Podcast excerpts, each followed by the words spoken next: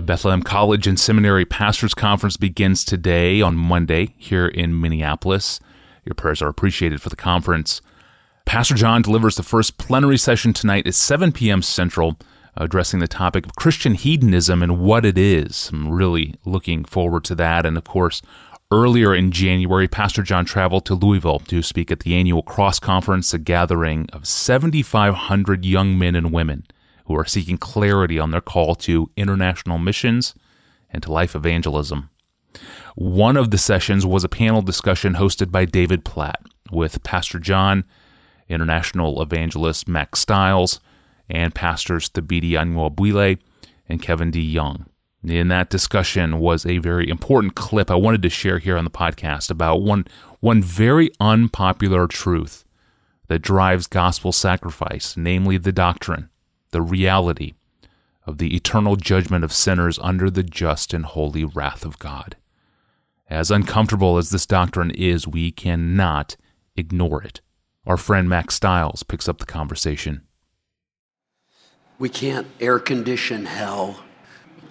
Hell is real, it is eternal suffering, and people are really going there. And we want to make sure that the world hears the saving knowledge of Christ so that they can be saved from hell. Um, I, it's, it's easy to be overwhelmed when you stand in places in India or China and look over these vast numbers of people and realize that without the Word, without the Word of God, these people are lost and without hope in the world and are facing eternal suffering. It's hard to take that sometimes, mm. but it's the reality that we face. And it's easily missed. People don't want to talk about it often in mission conferences, but it should be one of the driving things that we right. it, want to advance. It seems so obvious, but I mean, having led a mission organization for four years and been exposed to the broader missions world, it's actually uncommon to hear that truth emphasized, yeah. even in a missions conference, uh, which uh, we believe misses the Word of God. Can I, can I give you one sentence? And, and you're going to need this. If, if you have any bone in your body that's sympathetic to that emphasis right there, that, that our biggest problem is hell, not hunger, Here's, here's the sentence Christians care about all suffering. So you, you list your favorite social issue there, which I hope you care about with all your might. Christians care about all suffering, especially eternal suffering. Nail that sentence down and see if you believe it. Christians care and will show that they care about all human suffering, especially eternal suffering. So if your life is marked by compassion for all suffering except eternal suffering, you're a defective lover. That's what this conference believes. And so things are going to be missing here, right? We can't do everything. So the, the especially really counts. And there's so much more that needs to be said than what we can say. But if you, if you went to the churches of these men and, and every pastor in here, you'd find all kinds of suffering being addressed rightly. But somebody's got to wave the flag today when it's so politically incorrect to do so that we care about eternal suffering, especially. You know, thank you, John. Thanks, Jim. The, the doctrine of hell is ballast in our boat that keeps us from capsizing, keeps us from wavering and being tossed to and fro. Some of you here are inclusivists, and you don't even know that term, and you didn't even study it, and it's just the air that you breathe, and that's what you think.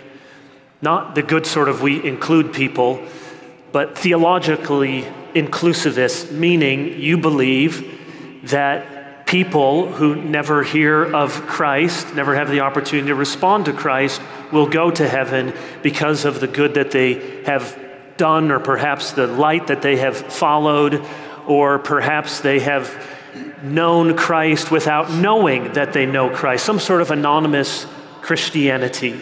That is rampant among people of all ages in our churches. And even the great C.S. Lewis teaches that in Mere Christianity, and you see it at the end of the Chronicles of Narnia. He was a worshiper of Tash, but really, he was a worshiper of Aslan without realizing it.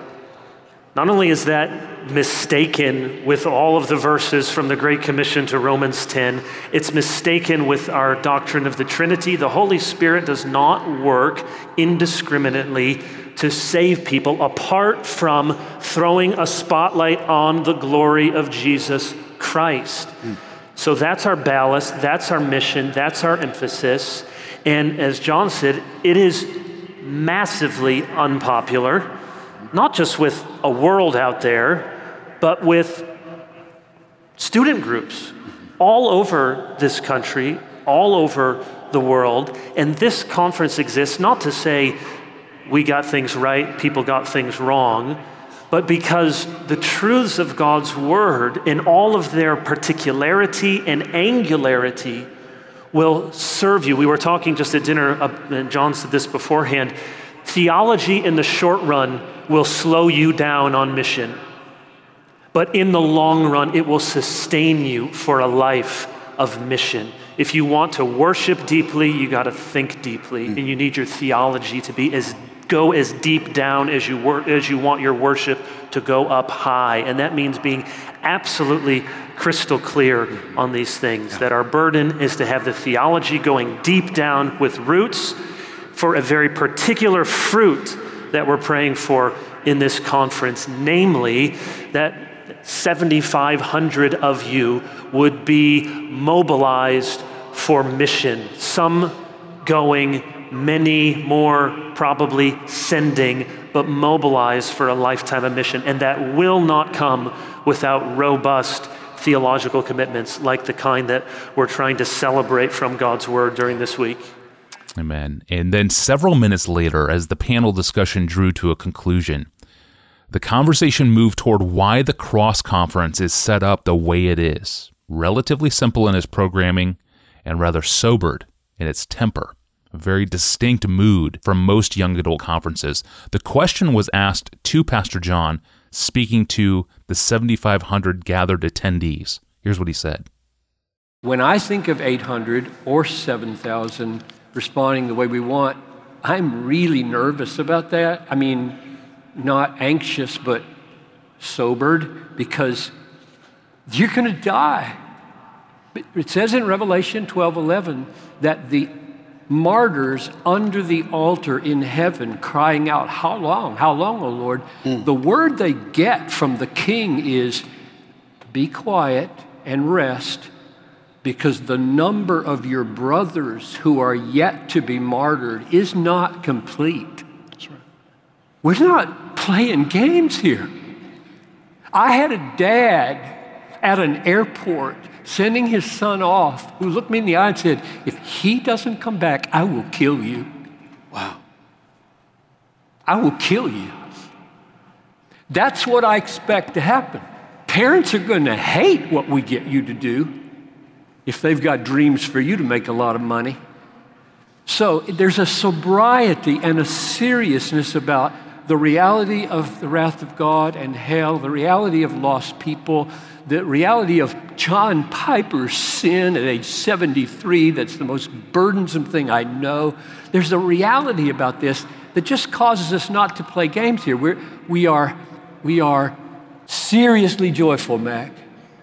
Isaiah 67 4, back there, that says, Let the nations be glad. That's our message because you're going to perish if you don't rejoice in God, if you rejoice in everything but God. So there's a kind of paradox here. We are serious about joy. Mm-hmm. We really want the nations to be happy forever, not happy for 80 years and perish forever. So that is what creates the, the mood in me, and I think what, what you will, will feel a little bit maybe different about the simplicity and sobriety of this conference. All right. That landed with a weightiness befitting uh, the tenor of the entire conference. And with that word, the discussion came to an end, at which point David Platt held up a copy of Let the Nations Be Glad, John Piper's book on mission. And Platt went on to commend it, saying this, quote, I would say, without question, this book has shaped my understanding of God's passion for his glory in all nations, from cover to cover through Scripture, more than any other book I've ever read, he said. Then he continued, quote, and God has seen fit to bless this book in ways that have changed the trajectories of many lives. End quote. And then he announced that everyone in attendance was getting a free copy of the book. And oh my, what could the Lord do through those thousands of copies in the lives of those young men and women trying to discern God's call on their lives? Imagine it.